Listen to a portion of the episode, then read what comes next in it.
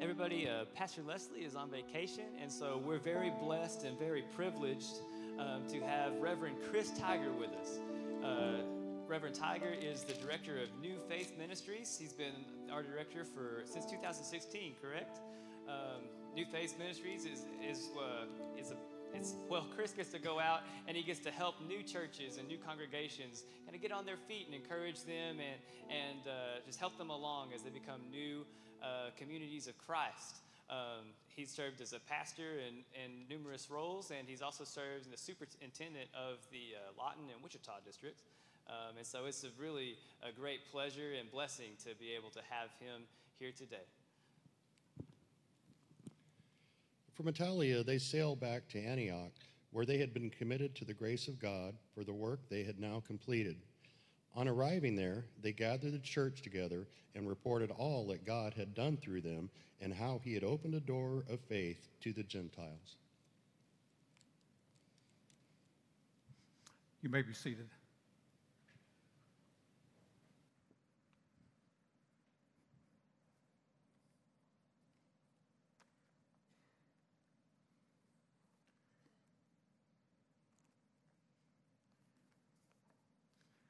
It is certainly a joy and a privilege to be able to be with you this morning. Uh, I have been at First Methodist Church many times for meetings, but it is so much better to come for worship. And so I'm grateful to be here with you today.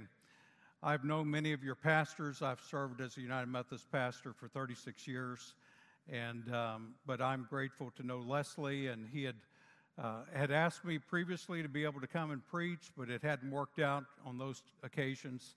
So I'm grateful that it worked out on this occasion and that he's getting a chance to spend some time away and getting refreshed and renewed, hopefully. One of the things that I get the privilege of doing is to be able to oversee uh, new church, uh, second campuses of churches, and also new church plants. And one of the things that we do is we ask people to come five times a year and they share with us about what is going on in their ministry. And so I liken it somewhat uh, to the scripture that was read here uh, in the book of Acts that when Paul and Barnabas had been sent out by the church at Antioch on what we now call their first missionary journey, that they came back to Antioch and they gave a report of all that God had done, and particularly how he had opened a door of faith for the Gentiles. And this morning, I want us to take a look at what it means to have an open door. One of the things that I would like to share with you is that whenever I got here and I saw Kendall running around with getting ready for today, I know her dad. Jamie is one of our new church pastors. And one of the things that they have is that they looked at their community and they saw that there was an opportunity, an open door, to be able to go to the south side of Claremore and to start a second campus. And so they did. They went and rented a strip shopping center and they began to remodel it and they began to worship about two and a half years ago. It was when they began worshiping. Today, that campus has three services one on Saturday night, two on Sunday morning, and the average worship is about 270. And so I've got to know Kendall some because of her parents. And so I was delighted to hear uh, just a couple months ago that she was beginning her ministry with children here at First Methodist. I also want to just tell you as a congregation thanks because you have opened your doors to one of our new faith communities, which is the Christ Experience. Uh, six and a half years ago, we began to support this African American church as a restart.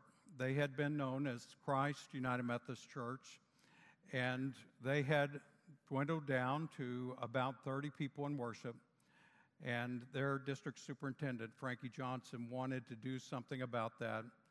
They, we found a African American pastor that could come and serve full time, and that's when our grant for New Faith Communities began, was to be able to give them a full time pastor. As you know, about a year and a half ago now, they were needing to relocate from their property, and this church graciously opened your doors for them. And so when I came here this morning, one of the things that I wanted to do was to check on them. Uh, oftentimes, when I have come here, it has been to worship with them.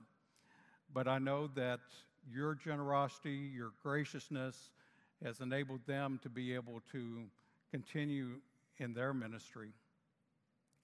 I would like to just let you know that they are in transition.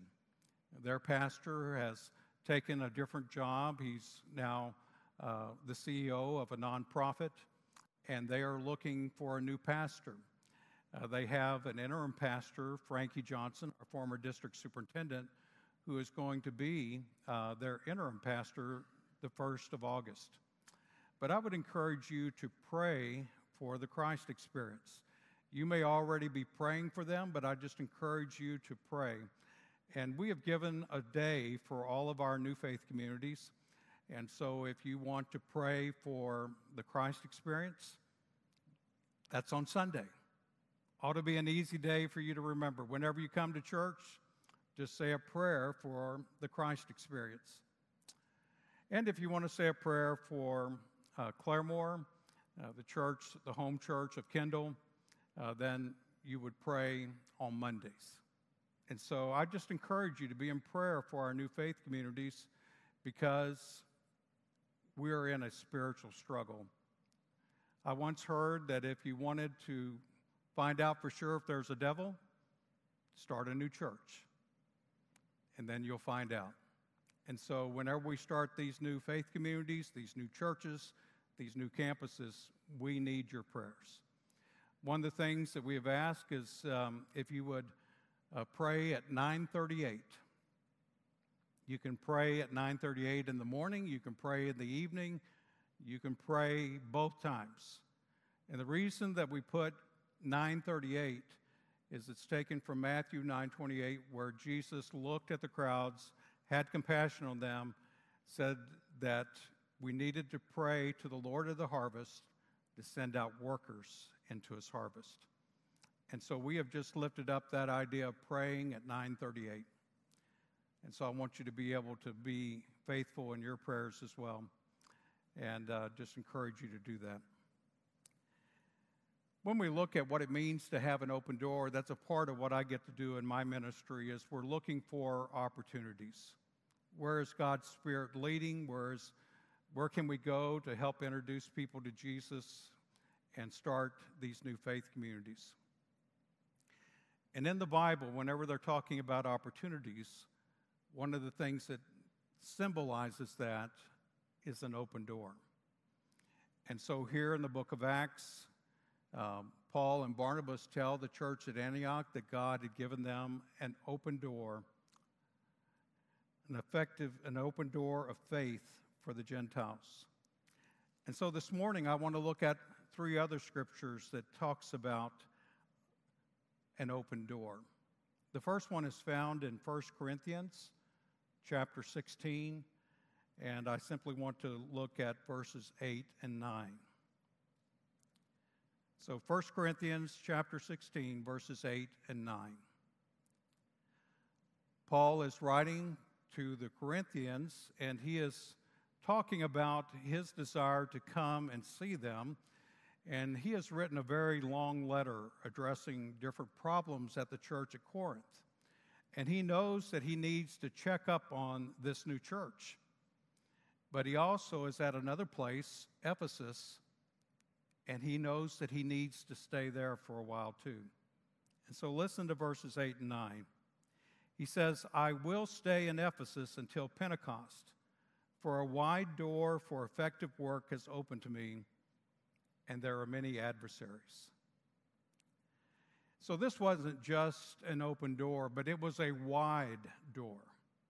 And if you were to look in the book of Acts and look at the ministry at Ephesus, you would find out that Paul was able to stay there for three years. Three years is a long time for the Apostle Paul to stay someplace because usually they're running them out of town. But there had been a very effective work, so effective that they had cut into the profits of those who made idols. And the Idol Workers Union had decided that they had had enough of Paul, and so they had a riot, and basically they chased him out of town after three years. But before that happened, Paul recognized that he had this open door. He knew he needed to go to Corinth, but he was going to stay at least until Pentecost because of this wide door for effective ministry. And one of the things that I think that we need to note is not only was there a wide door, but he also said there are many adversaries. I find it interesting that when there is an open door, when there is opportunity, that there are also adversaries. And so, one of the things that we encourage our new faith communities to do is to not only tell us about the things that they're celebrating, but we want to know about their challenges as well. We need to know what to pray for because we know that they will be facing some struggles, some challenges, and so we ask them to share those as well. And I think it's oftentimes that when we have an opportunity, we also have an adversary or adversity or a challenge Napoleon is considered to be one of the greatest military leaders of all time. And he believed that in every battle that there was a period of about 30 minutes that during this brief time the battle would be won or lost. He believed that during this what he called this window of opportunity that you needed to take action and you had to seize that moment in order to be successful. And I believe that the Apostle Paul recognized this that there was this moment, this window of opportunity, this open door, this wide door for effective ministry, and he needed to go through it while he could, even if there were adversaries. A second scripture that talks about an open door is found in the letter to the Colossians. This is in chapter 4, and I'm going to be looking at verses 2 through 4. Colossians chapter 4, verses 2 through 4. Paul is writing to the Colossians, and he encourages them to devote yourselves to prayer, keeping alert in it with thanksgiving. At the same time, pray for us as well, that God will open to us a door for the word so that we may declare the mystery of Christ, for which I am in prison, so that I may reveal it clearly as I should. The thing that strikes me is that Paul is asking the Colossians to pray for him, to pray for an open door for the word while he is behind a closed door. Paul is in prison. And in prison, there are only walls and one door. And he knew that more than anything, he wanted there to be an open door for the word. It wouldn't matter to him if he stayed in prison or not, but certainly he wanted to get out of prison, but he wanted an open door, even though there was a closed door right in front of him while he was in prison. I don't know about you, but perhaps you've heard this quote when one door closes, another door opens. Have you heard that? When one door closes, another door opens. Did you know that there's more to the quote than that? I didn't realize that there was more to the quote than that. I just thought that's what people said whenever you were faced with the end of one chapter of your life, that you should be looking for the next chapter, the next opening, the next opportunity, the next open door. But Alexander Graham Bell was the one who said this, and I want to give you the full quote. He says, When one door closes, another opens. But we often look so long and so regretfully upon the closed door that we do not see the one that is open to us. Let me repeat that for you. When one door closes, another opens. But we often look so long and so regretfully upon the closed door that we do not see the one that has opened for us. Whenever I saw this full quote, I thought about the times in my life when there was an ending, a closed door, if you will. And I can look at that closed door and just regret that that door has closed in my life and miss the door that is open. And I think that happens in many people's lives. And so we have to be looking not just at that closed door, which is so easy for us to do, but we need to look for that open door and we need to be praying that we will be ready to see that door when it's open. And that's what Paul is encouraging them to do is to pray for an open door for the word. The third scripture that I would call your attention to is found in the book of Revelation, chapter 3, and we're going to be looking at verses 7 and 8. Revelation chapter 3, verses 7 and 8. This is a um, letter to the church at Philadelphia, one of a series of seven letters.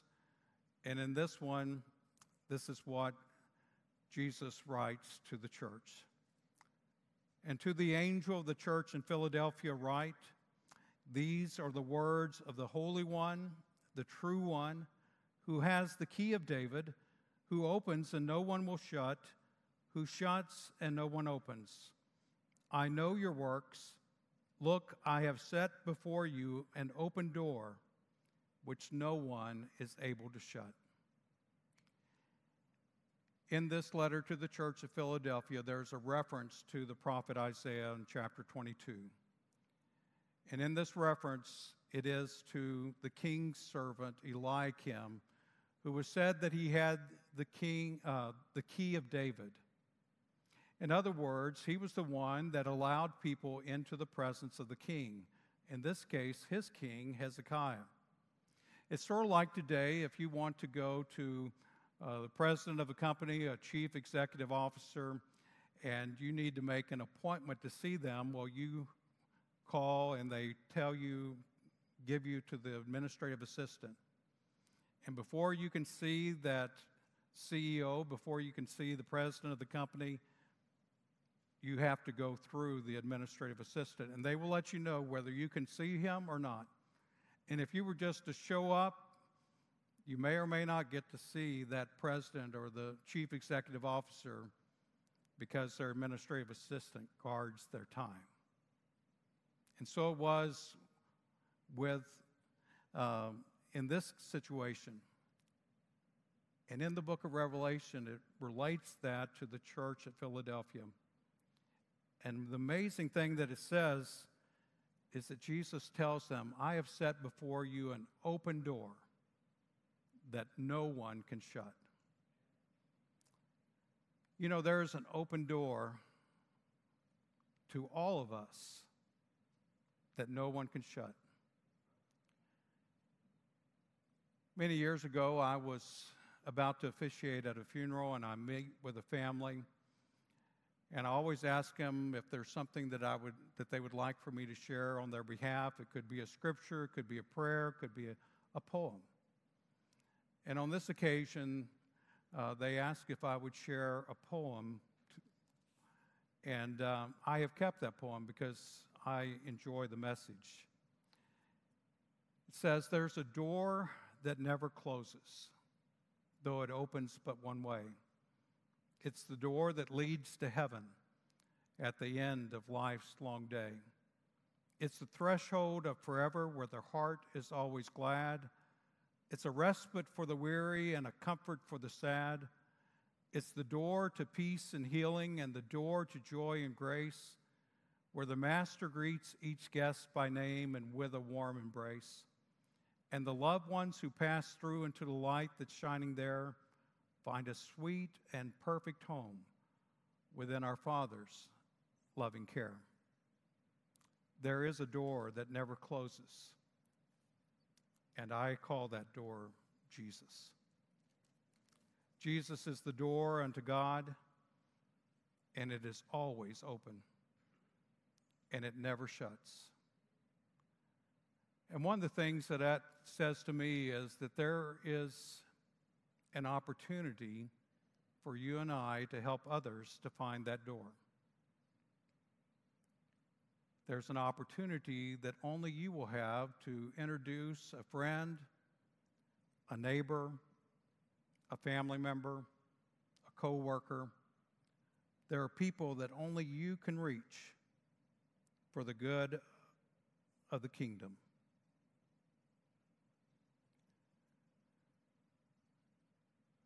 As a church, I believe that we need to be looking for that open doors. We need to realize that sometimes God is giving us an open door, a new ministry, a new outreach that only you can do. It doesn't mean that just because you find an open door that there are no adversaries. In fact, I would tell you to expect adversity and challenges. As a church, I believe that it's important to realize that when a door has closed, that we need to be looking for another door to open, and that we shouldn't look so regretfully and so longingly at the door that is closed that we miss the door that is open. And then, as individual Christians, we need to realize that we have the great privilege to be able to lead someone to that door that never closes which is the door to heaven, which is through Jesus. Years ago, I came across a, another poem. It's by a man named Samuel Shoemaker. Samuel Shoemaker was an Episcopalian priest, but his most lasting work was that he was sort of the spiritual backbone of a movement called Alcoholics Anonymous. And he was the one that really developed the 12 steps. And although this poem doesn't really have to do with Alcoholics Anonymous or the 12 steps, I wanted you to know that about him so that you would understand the heart that he has. And this is shown also in this poem called I Stand by the Door. He says, I stand by the door. I neither go too far in nor stay too far out. The door is the most important door in the world.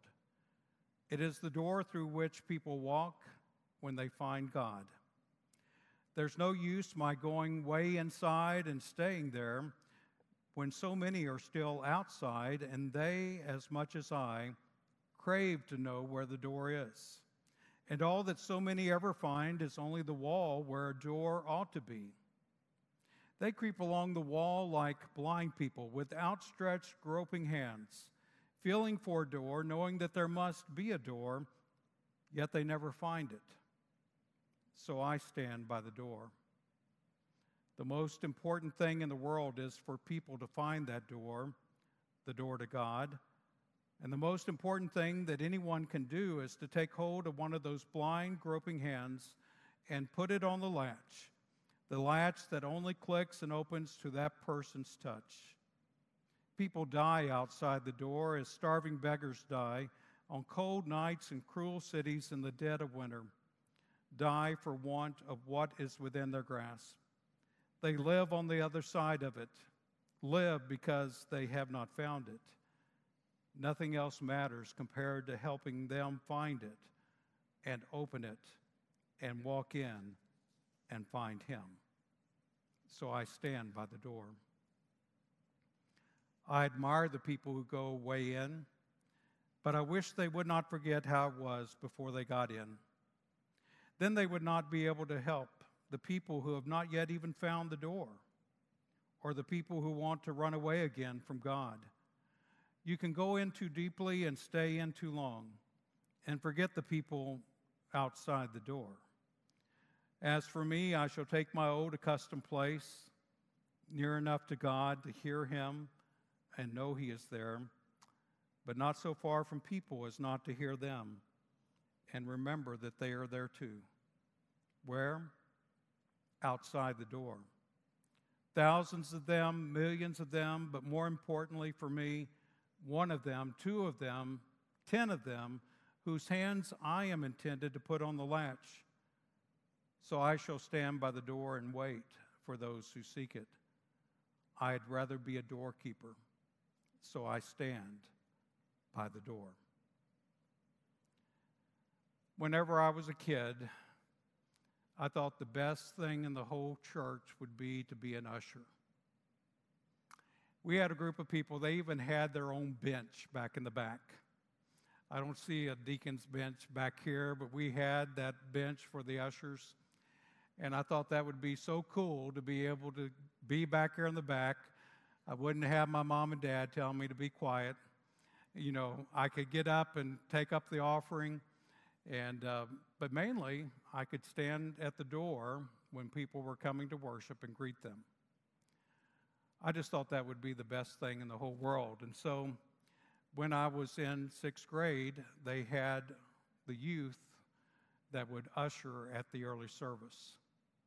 And I got to be the one who stood by the door. I think it's important for these doors that you have, that they're important doors for being able to help people to find God. But I will tell you, probably even greater is the doors that you have over here and the doors that you have wherever you live, wherever you work, wherever you go to school. There are different places that have doors. And I want you to see those doors in a different way. And that is that you're able to help them to find the door that never closes, the door to heaven.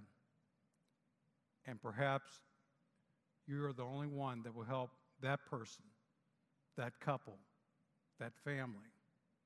That there may be 10 people or even more that you're able to help find Jesus. And as a church, that's what we're all about. Let's pray together.